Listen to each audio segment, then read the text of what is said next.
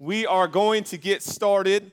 We have been in this whole series of what it looks like to be spiritually disciplined, and we've had some literature to go along with this sermon series. Hopefully, you've gotten material in your hands Disciplines of a Godly Man, Disciplines of a Godly Woman. And really, we start in the spring, and we're, just kind of rolling through the summer. And some of the topics we've covered so far, if you missed it, you can go back and listen. Uh, we've talked about the discipline of a godly marriage, discipline of parenting, uh, probably my favorite, the discipline of the mind and what that looks like. You can go back and listen to that. The discipline of purity. And now we get to one that's really convicting for me personally. Uh, we are going to be talking this morning about the discipline of prayer. And so we're going we're to move kind of fast because there's a lot of stuff to cover.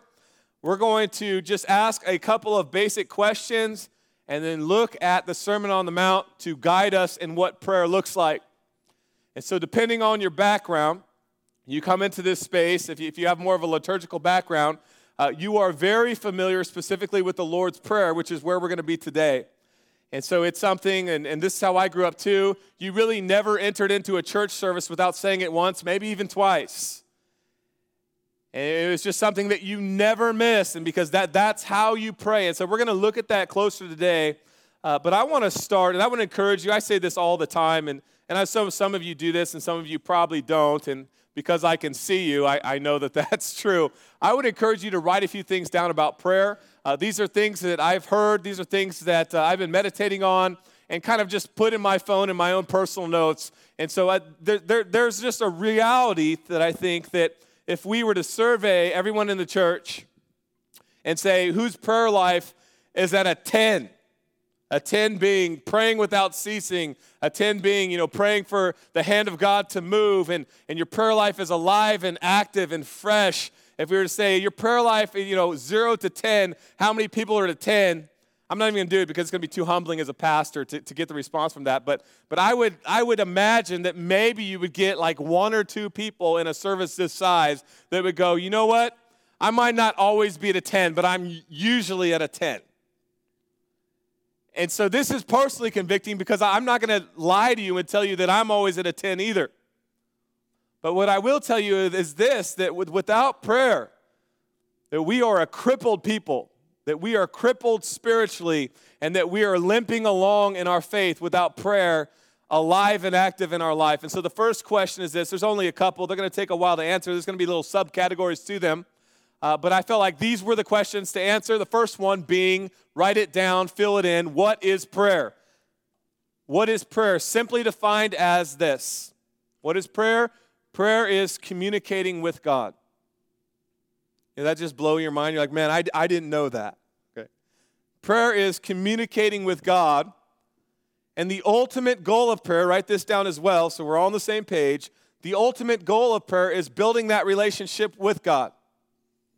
So at the very beginning, God is relational. It's a triune, you know, trinity of, of God the Father, Jesus the Son, and the Holy Spirit.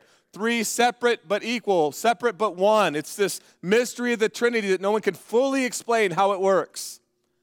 But they've been in this community since the beginning of time, relationally with each other.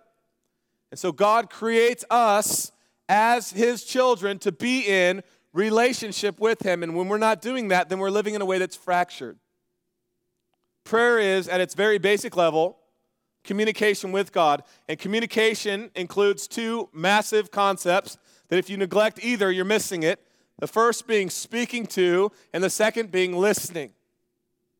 And I would imagine if I was to poll you guys as well, and including myself, that you would find that the latter is the more difficult. How many of you guys find this? Just maybe you could be vulnerable for a second. How many of you find it difficult to listen to God? To listen to Him. And, and, and so that's why the Word of God is so important because He speaks to us. That, that you have, if you are methodical and you are a good German, Midwestern person. You have your list, you have your routines. I was talking to Chuck this morning, and he was telling me, man, if I, if I don't get this thing started right away, if I don't have this time set aside for God, then it kind of messes up my whole day. And I have to orientate my whole day to this time of prayer before I ever leave my house, and it has to be regimented. And we're going to get to that in a little bit. It's going to be very practical today. But in that, there, there is this red flag in a sense where we can speak to God But that doesn't always allow for the listening process. And so communicating is twofold communicating is speaking and listening. And in that process, it can take many forms. You could be standing up, you could be in a prayer closet, you could be kneeling before the Lord. Any of you guys like to pray and walk? Does anyone do that? I find that to be something enjoyable if I have the energy to, to walk and to, and to actually exercise, right? That you have these prayer walks that you go on when you have this time that you have communication with God. And what's cool about God is He is God the Father, and He cares less about the where, and He cares less about even the how, and He cares most about because He's relationship relational, he cares most about because we're his children about building that relationship. And so it can take a variety of contexts. He's not concerned really if you're walking and praying or if you're on your knees and praying, or if you're in a prayer closet and praying, it's not really the big idea. The big idea is that God the Father loves the children, and He loves, like any good father, He loves hanging out with His kids. And he will facilitate any process necessary for that to happen. So maybe if you're a father, you can relate to that. That you have these things in your life that you partake in with your kids so that you can have this relational aspect to your time with your kids. And so uh, for me growing up with my kids, that's, that's been, you know, softball or basketball or lunch at school. And I've kind of broken away from that as they've gotten older. But even when they were in the public school before they went to Aberdeen Christian, uh, there was this time that I would set aside and I would go and eat with them when they still thought I was actually cool. And so I'd bring them chicken nuggets on a 99 cent chicken nugget Tuesday. Or uh, we go to Wylie, or we'd throw a frisbee. Last night I was throwing a frisbee with my daughter, and uh, she got tired of about two minutes. She said, I don't want to throw a frisbee anymore. But it was this idea that we can talk and uh, throw a frisbee because she just got back from camp. And so that's how God is always happy to talk, always willing to listen. And prayer is universal in the sense that if you're not a follower of Christ, and here's the exclusivity of gospel, then you're praying to a God that does not exist. But uh, I will say this, and just working with people and counseling, uh, I, I've not met a lot of atheists in this area, and I've also not met a lot of people who've said that they've never prayed. It's something that kind of crosses the boundaries of different religions or people that really aren't even seemingly religious that, that everyone would have on some level, most people would claim to have either prayed before or have some type of prayer life. And at the same time, we would agree that we have this, this area of our life that we need to improve. And so here are a few things that I want you to write down. Uh, number one, write this down. Prayer is not something you have to do, it's something you get to do. Maybe another way of saying it is this prayer is not or should not be burden giving. Prayer should be burden lifting if you are doing it right. And if, you, if you're dreading praying, it, it's really exposing under a microscope something wrong in your heart. If you're going, man, I know I need to go to the Lord with this, but I don't want to, that what it's probably telling you is that you have this thing that's not of God that you've been holding on to and you don't want to talk about it. And it's just like a normal relationship. You don't want to talk about it because if you talk about it, what? If you talk about it, then it's going to produce change that you don't want. And so it's exposing something in your heart. It's either a bad theology, or bad motive, or, or both. Here's another thing that I want you to write down. These are things that I've heard over the years that I've kind of just been collecting in my phone. I like this statement and I want you to have it. Prayer is not informing, it's inviting. I'm going to say that again. Prayer is not informing. And here's the theology behind the idea. I know this is going to be shocking, but look at me when I tell you this. That thing that you don't want to talk to God about, look at me. That thing, you're not looking at me. That thing, Ann's not here till the second service. I can keep saying that, okay? That thing that you don't want to talk to God about, I'm going to blow your mind theologically. He already knows. Hey, he, he's omnipresent and he's all powerful. And so that thing that you're going, man, I'm just going to hold on to this with a tight fist. He already knows. And so it's not just on a fundamental level, it's not about just informing God, it's not about that checklist in your life.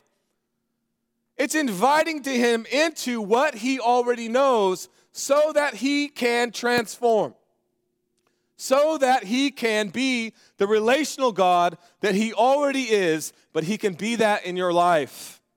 We're going to keep going back to the parenting idea because in the Lord's Prayer, the first thing, and we're going to nail this, we're going to talk about this for a few minutes in a little bit. The first thing is what? Our, our Father, our Heavenly Father. And so there is this parent analogy that keeps running through the vein of this conversation. Prayer is not informing, it's inviting. And so, how, how many of you have kids and you can relate to this reality? You've done this with God. You, they think that you don't know something. Give me some type of affirmation so I'm not sweating it up here.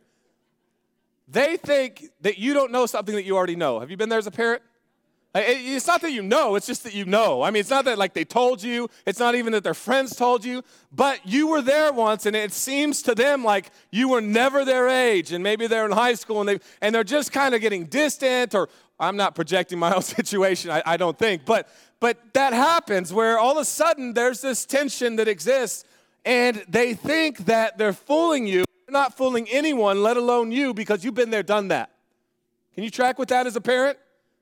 Where they have this thing in their life and they think they're fooling you and they're not informing you and they're not inviting you and they think that because they're not informing you and specifically they're not inviting you that somehow as a parent that you don't already know. Let me let me just tell you if you're a teenager in the room look at me. They already know. They might be in denial. They might not want to know but they sense it and God, being so much greater than us, He already knows. And so we invite Him in. We don't just tell Him things. We don't just say, you know, Here, here's the daily checklist. No, we're inviting you into the process of transformation because we believe that prayer is not just invo- uh, informing, it's inviting. And, and that would be a core difference. If you want to know the difference between religion and relationship, religion loves to inform. Oh, God of hosts, right? It loves to inform about the day. Thank you for this and thank you for that. But it never wants to get more personal into inviting into the process of changing. Relationship is all about inviting God into the process. Religion informs, relationship invites. Here, here's another one, and then I'm going to get to the text. Prayer is less about, and this is a bit theological in nature and, and even a bit controversial, but I believe this. Prayer is less about, and I'm not saying it has nothing to do with, but I'm saying it has less to do with moving God's hand and more about moving our heart. Prayer is less about moving God's hand. I'm not saying that, you know, his hand isn't moved by, by the prayers of his people. I believe that that happens as well. But I will tell you, just on a day to day relationship with Christ, that it tends to be more about moving our heart and then orientating our heart to his will in our life. And that's where the change happens. And what I mean by that is, is God, God is not a customer service rep. Do you know what that means? We don't just, he's not a genie in a bottle. We're not, we're not Aladdin and he's not the genie. And in, our prayers, and this is the Lord's Prayer we're about to get to, our prayers should be God centered. They're all about him and His kingdom come and His will be done on earth as it is in heaven. Give us our daily bread. We, we cannot even exist in the most minute way in the in the cheapest meal the highest carb meal of bread without you handing us that bread handing us that manna in our life and so prayer is less about moving god's hand because god's in control and it's more about moving our heart to get on the same page with him and do his will in our life and he's a bad customer service rep. He doesn't just sit back and take orders, he's not our assistant. He'll take humble requests, and we'll see things changed by the power of prayer. But we should always have this idea of God that He's the one that's in control. And He's a good God and He's a good Father. He's saying, I didn't create you to tell me what to do all the time. I'm here to change your heart and to get your heart in connection with my will and my heart, and we're going to move forward together. But make no mistake, make no mistake, I'm God and I'm in control. So then from there, we have the Sermon on the Mount. Second question How do we pray? How do we pray? There's some do's and there's some do nots, and he starts with the do nots. Matthew 6, Verse 5, we're going we're to start with what he calls these hypocritical prayers. Jesus is pre- preaching the greatest sermon that's ever preached, verse 5. And he says this He says, And when you pray, and just write that down, underline that because it's not an if, it's a when. There's no like, maybe you should pray and maybe you shouldn't. But when you pray, you must not be like the what? The hypocrites. No one wants to be a hypocrite in my experience. For they love to stand and pray in the synagogues and on the street corners so that they can have something, they can be seen by others. And so this is talking to the Jewish crowd right here. He says, Truly I say to you that you've received, they've received their reward. But when you pray, this is his disciples, these are the people that are listening to him. But when you pray, go into your room and shut the door and pray to your Father who is in secret. And your Father who sees you in secret will reward you. He talks to this Gentile crowd. He says, And when you pray, do not heap up empty phrases as the Gentiles do, for they think that they will be heard for their many words. Don't be like them, for your Father knows what you need before you ask. And then he's going to say, Pray like this. We'll get to that in just a little bit. But he's been praying on, uh, he's been preaching on anger and lust and divorce and loving your enemies, all those things that are really hard to hear 2,000 years ago and today. And he says, When you pray, not if you pray. And he gives a couple of warnings. The first one is this He says, Don't pray to be seen. And so I don't think that what that is saying, and pretty much every commentary would agree on this, it's not even controversial. It's not saying uh, to, to not pray publicly. But what it is saying is that your public prayer should be an overflow of your private prayer. That there should be more substance to your prayer life than just those public prayers where you get that public recognition and you have that public facade that there should be an overflow of your private prayer, and it should go a little deeper. I'm going to step on some Lutheran toes, and then this is how I grew up too. If your only prayer life is at dinner time and you say, Come, Lord Jesus, be our guest, you guys know it? Nothing wrong with it. And let this food to us be blessed, right? We all know it. How many Lutherans? Right? How many Presbyterians and? I'm not saying that that's bad. I mean, I prayed the same thing growing up. But my dad prayed that over barbecue chicken like 5,000 times. And he was good at barbecuing chicken, so maybe that's the secret sauce. I, I don't really know, but I'm telling you, if that's all there is to memorize this, it's even with the Lord's Prayer. You say it every church service to the point where you just, I remember being like in middle school and just being methodical. I could be asleep and pray that thing.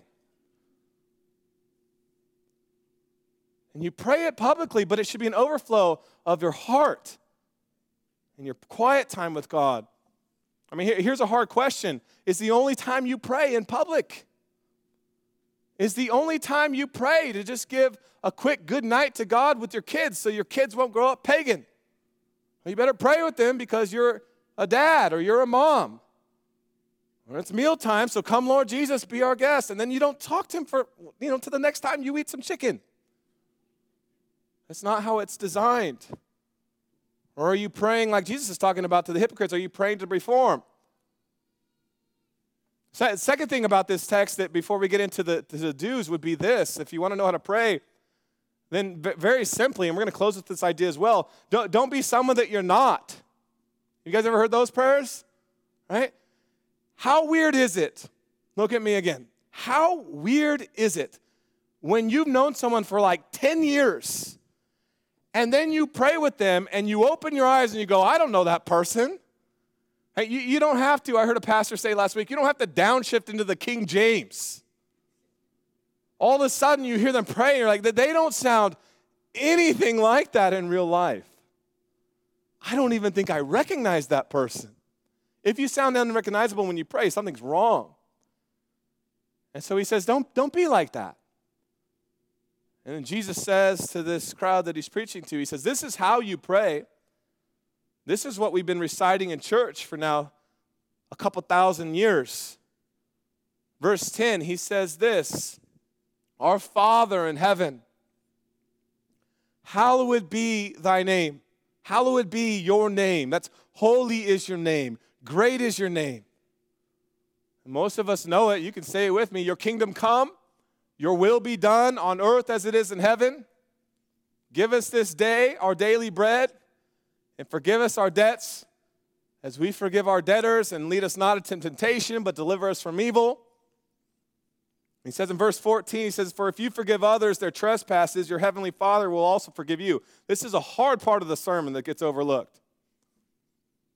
Right? If you forgive others their trespasses, your heavenly Father will forgive you.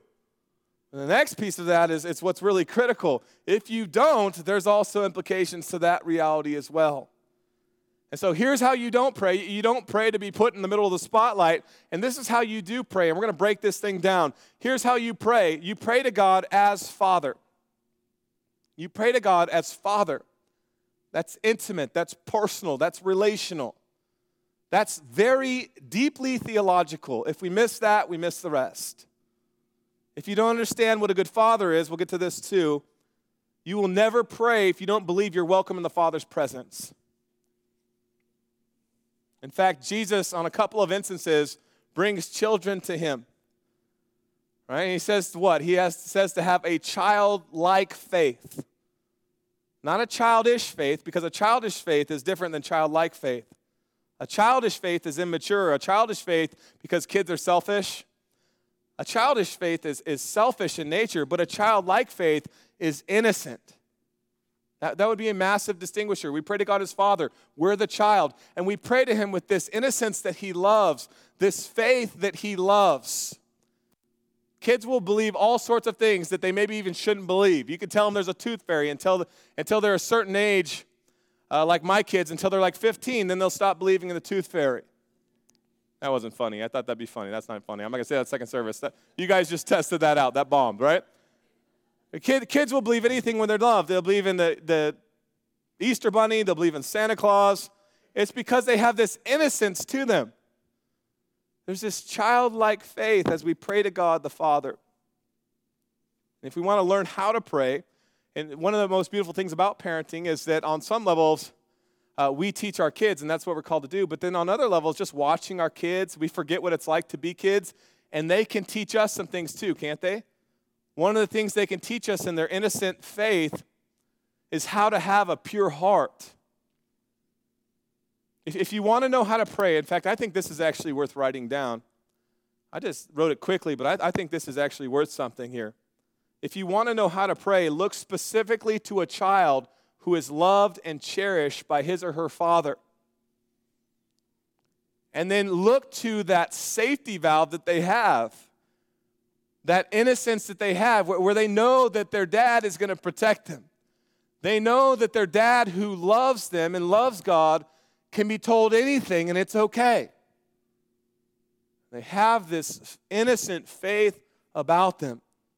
Because when a child is loved and feels safe with their father, they have no problem communicating in a way that's safe because they don't have that intrinsic fear of rejection in their life so they can go to the Father. And, that, and that's what we look to. That's what it means to start the Lord's Prayer with our Father in heaven.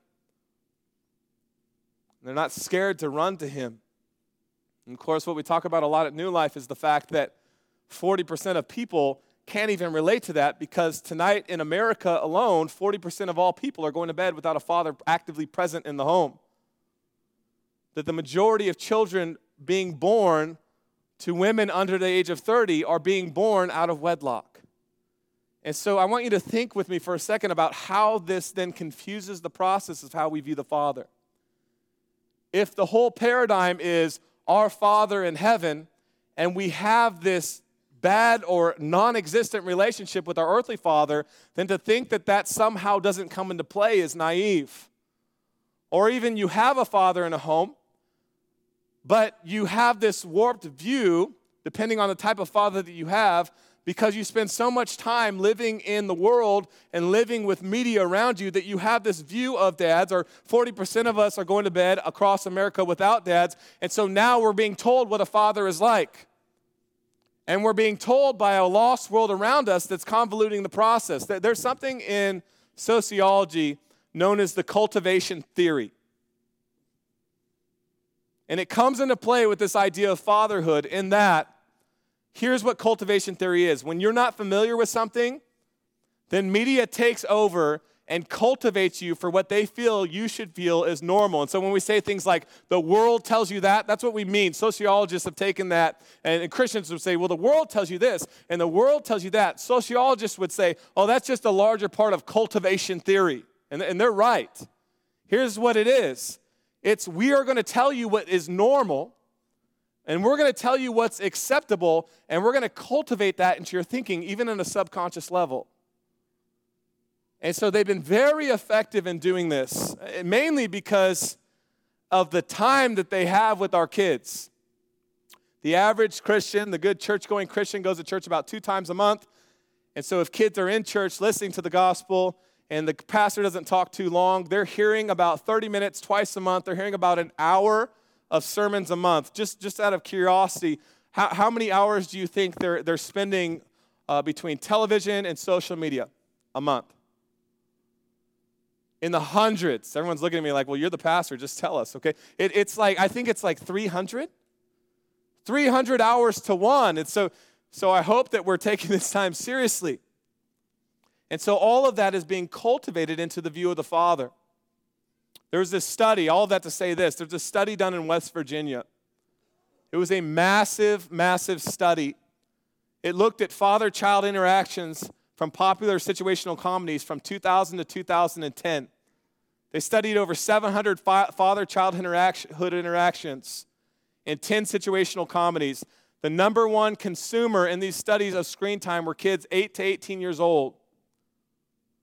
And so they looked at all of this, and there's this scary statistic and this cultivation of who the Father is. And so, how we see our earthly Father, and then how we, because it's a projection of how we view our heavenly Father. And this is what they found on the data points that they scored positive and negative interactions and demonstrations of fatherhood. And the lowest, the lowest scoring, the most negative interactions in fatherhood came from parents where the father was in the home in these situational comedies, blue collar dads specifically. Blue collar dads had the most negative interactions. And then the most common saving point was either mother, child, or even with some Disney shows, the pet saves the day. Worst interactions, most incompetent fathers were the hardworking dads who stayed in the home and raised their kids. I'm about to say something that's wildly controversial if you like controversy. This, this is not my opinion, this is the data. The highest scoring of fathers were gay fathers on sitcoms. They had the most positive interactions with their kids. And those guys that, that are they're, they're in the trenches, blue collar guys, working hard for their families over and over again are portrayed and cultivated in culture in 700 interactions as negative. And so the Bible paints this entirely different picture of fatherhood, and it points to God saying, God is our Father. And our Father is good, and our Father is competent, and our Father has our best interest in mind. He says, Pray to God as Father. He says, Pray to God as holy. Write that down. Hallowed be your name. That's, that's all it means is holy is your name. Did you know that the most common reference to God's character and nature in the Old Testament and the New Testament is holiness? It's your kingdom, it's your will. Hallowed be your name. Everything is about you, everything is for you. Holy is your name. This, this is how I'm communicating with you. I'm recognizing who you are in my life. He says, Your will be done on earth as it is in heaven. This is a hard prayer. How many of you guys haven't want to pray that? You already have your lists for God. Is, is everyone awake? I know it's almost July, but that's just me. That's not you, that's just me, okay? I'll just, I'll just talk about me. I have this list that I give to God, and I would much prefer if He doesn't tweak it or change it much. Tracking? I mean, He could maybe change the small things like my plans after dinner a little bit, but, but not the big things. God is going to say no to things in our lives. God is going to say no to some things in our lives because He loves us too much to say yes. And so we come to Him humbly and we say, even though this pains me to say this to you, I'm praying for your will, not just as a public prayer, because everyone prays for God's will in public. But you know that thing that I've got a tight fist on, that I've clenched on tight to. You know that thing that's become a functional savior in my life. And I don't want to give that to you, but I am going to trust that you are the one in control that you have reigns over my job, you have reigns over my marriage, you have reigns over my children, you have reigns over my finance. And I am going to pray this prayer to you. And I'm not just going to say it, I'm going to mean it. And it's the secret to watching now my spiritual life thrive. And it's the secret to watching my mental health and emotional state thrive, where I now recognize, even those things I don't want to give to you, that I believe in my heart you genuinely have my best interest in mind, and I'm going to relinquish control because I make a horrible Savior. I was never designed to be the Savior of the universe, and so I'm going to relinquish those things to you. And here's the secret you will never have freedom. Write this down. I will never have freedom until I say in my prayer life and mean it, Thy kingdom come, Thy will be done. my kingdom come, my will be done, makes for bad marriages. My kingdom come, my will be done, makes for horrible parenting. My kingdom come, my will be done, has all sorts of negative side effects because it was never meant to be that way. And so the prayer is this, and this is something I heard this week. I love this statement. It's so simple, but for me, I was praying it before I got up here to preach. I was sitting in my office, I turned off the lights, and I was kneeling down at my chair, and I said this to God, and I meant it. I said, I want what you want. And if I don't want what you want, help me want what you want. That was my prayer this morning. I heard someone else pray it. I thought, I'm going to bring this prayer to the church. I'll say it one more time. I got, God, I want what you want.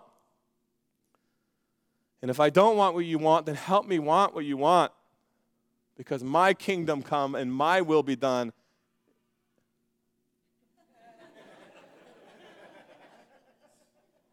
what was that? My kingdom come, my will be done is a horrible prayer with all sorts of horrible side effects. Pray for God's provision in the bread. Pray for God's forgiveness on you and pray that He would allow you the heart to forgive others. Relinquishing this control in our lives. What a beautiful prayer of submission. One way to always keep God at an arm's distance is to allow Him to forgive you and then to hold on to grudges in your heart towards other people. That'll always keep God at this arm's distance in your life. You'll always have these emotional prison walls up as a byproduct of that.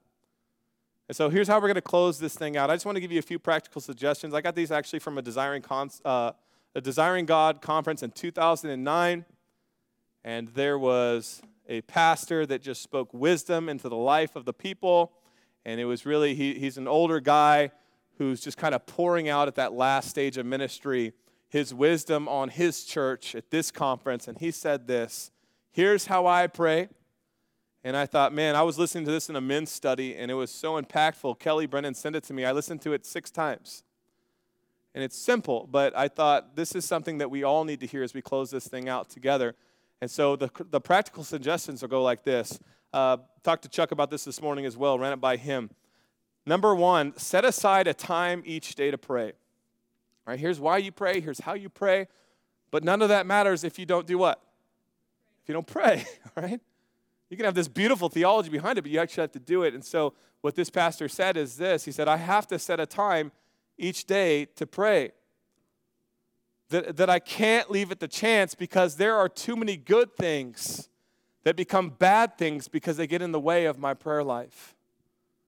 The way that he said it was this there are, there are all sorts of righteous emails that I could send off that seem like good things and good distractions, but they're bad things because they're not my top priority. And so I have to set a time aside each day to pray. He said the devil defeats most prayer before it happens because we didn't make it a priority. That if you don't set this time aside, and this is why we're going through this idea of spiritual disciplines, If you don't set this disciplined time aside for God, that you'll find a ton of good things to do to keep you from praying. How about this idea that, that sin, sin can keep you from praying, but sin isn't always the catalyst that keeps you from praying. It's not those sinful things that keep you from praying as you grow in your faith. It's righteousness or seeming righteousness that keep you from praying. You can find about 50 other things that seem worthy of your time, but if it's taking away from that foundational time that's driving the rest of your life in communication with God so that you can take the mind of Christ on, then those good things become bad things. Set aside time each day to pray. Pick a place and pick a time and show up. Pick a place and pick a time and show up. Here's the second piece of advice. This is just practical advice. Uh, I, I don't know about you guys, but I get distracted real easy, almost on a level that's embarrassing. And so this was really important for me because I, I don't know about you, but I'll go about five minutes in and then I'm like, squirrel. Anybody? God, thank you, man. I just got this time with you. I woke up and I'm sitting in my office, I'm sitting at my desk, and then I can think about the dumbest thing ever. And all of a sudden, I thought I was praying, and then I'm thinking about, you know, like the NBA draft or something like that. And what he said was this number two, combine prayer and Bible reading together. Specifically, number one, because God's communicating through that Bible. But specifically, if you have a hard time, if you're self diagnosed ADHD, right? The doctor didn't say it, you just know it's true, right? Your brain has a hard time holding a train of thought for any length of time without the specific help from God's word. It, literally is like that in my life. You know, God, thank you for this. I would just like to lift up my child to you who's doing this, or my marriage, or, you know, this person in church who's got this plight in their life. And then literally it's like squirrel. I mean, I could just all of a sudden, or someone knocks on my, or whatever it is. Set aside a time and a place to pray and combine that prayer with Bible reading because the more you combine the truth of God's word with your prayer, the longer you will tend to be find that you can focus in on what God's calling you to focus in on. And so you're praying, you're reading, you're praying, you're reading. It doesn't have to be two separate entities in your life. You're praying, you're reading, you're praying, you're reading, and you're memorizing the Word of God in your life and you're soaking it in. Here's something I never would have thought of because it's too big of a word for me to understand, but I had to look it up and I asked Siri what it meant. Here's the third one, and we're going to close. Pray in concentric circles. And so I said, hey, Siri. So that's brilliant. What's a concentric circle? I just said that and my iPad lit up. Siri's on there. Siri, I'm good. Never mind. The definition of a concentric circle is a circle with a common center. And so you have this theme to your time with the Lord. And maybe you're praying for humility, and you can work out or you can work back in. And so at the core level, it's you. God, make me humble. Give me a humble and contrite spirit before you. God, I pray for humility for my children. I pray for humility for my wife. I pray for humility with the elders at New Life. I pray for humility in the body of Christ. I pray for a spirit of humility in the community of Aberdeen, South Dakota, that we would humbly come before you and we'd repent and we'd turn to you. You see what I'm saying? You can work from the outside in. You can pray for humility for your leaders and for your world leaders and for what's going on in Peru at New Life. Or you could start all the way from the outside. It doesn't really matter. God knows everything. He'll adjust to what you're doing, right? He gets it. God, we just pray for the world that there be a spirit of humility on it. And by the end of your prayer, you're saying, God, start with me. You know my heart. You know where I fall short of this idea. Pray in concentric circles. And I'll just close with this thing one more time. Pray without pretense. Pretense is this it's an attempt to make something that is not the case appear to be true. It's defined as a false display of feelings, attitudes, or intentions.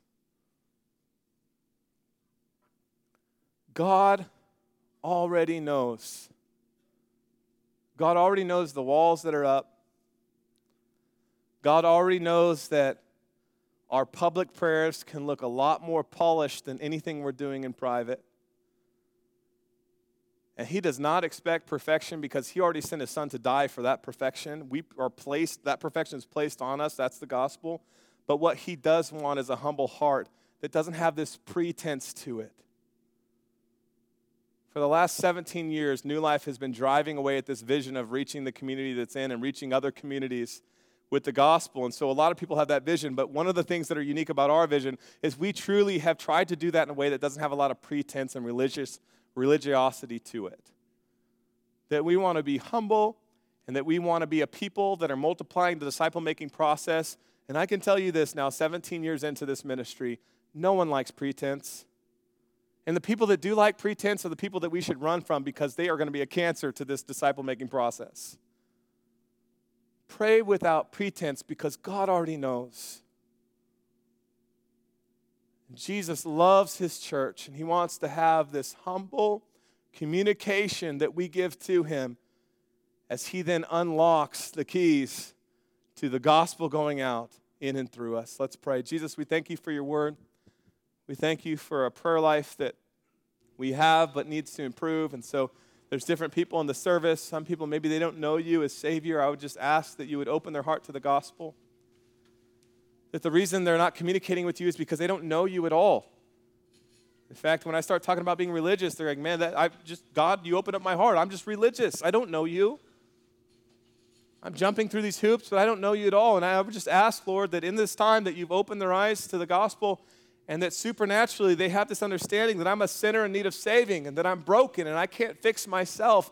And Jesus, I believe in this moment as I've heard this sermon that I desperately need you to forgive me of my sin that I'm going to stand in judgment for my sin, but I believe you died on a cross in my place for my sin, that you are the only way to heaven, and I believe upon you for salvation this morning. I believe that you died on a cross, that you rose from the dead, and so that I can go to heaven with you, but I can be in relationship with you, not just in the future, but in the now, and I can have an active and living prayer life in the now. So I believe upon you.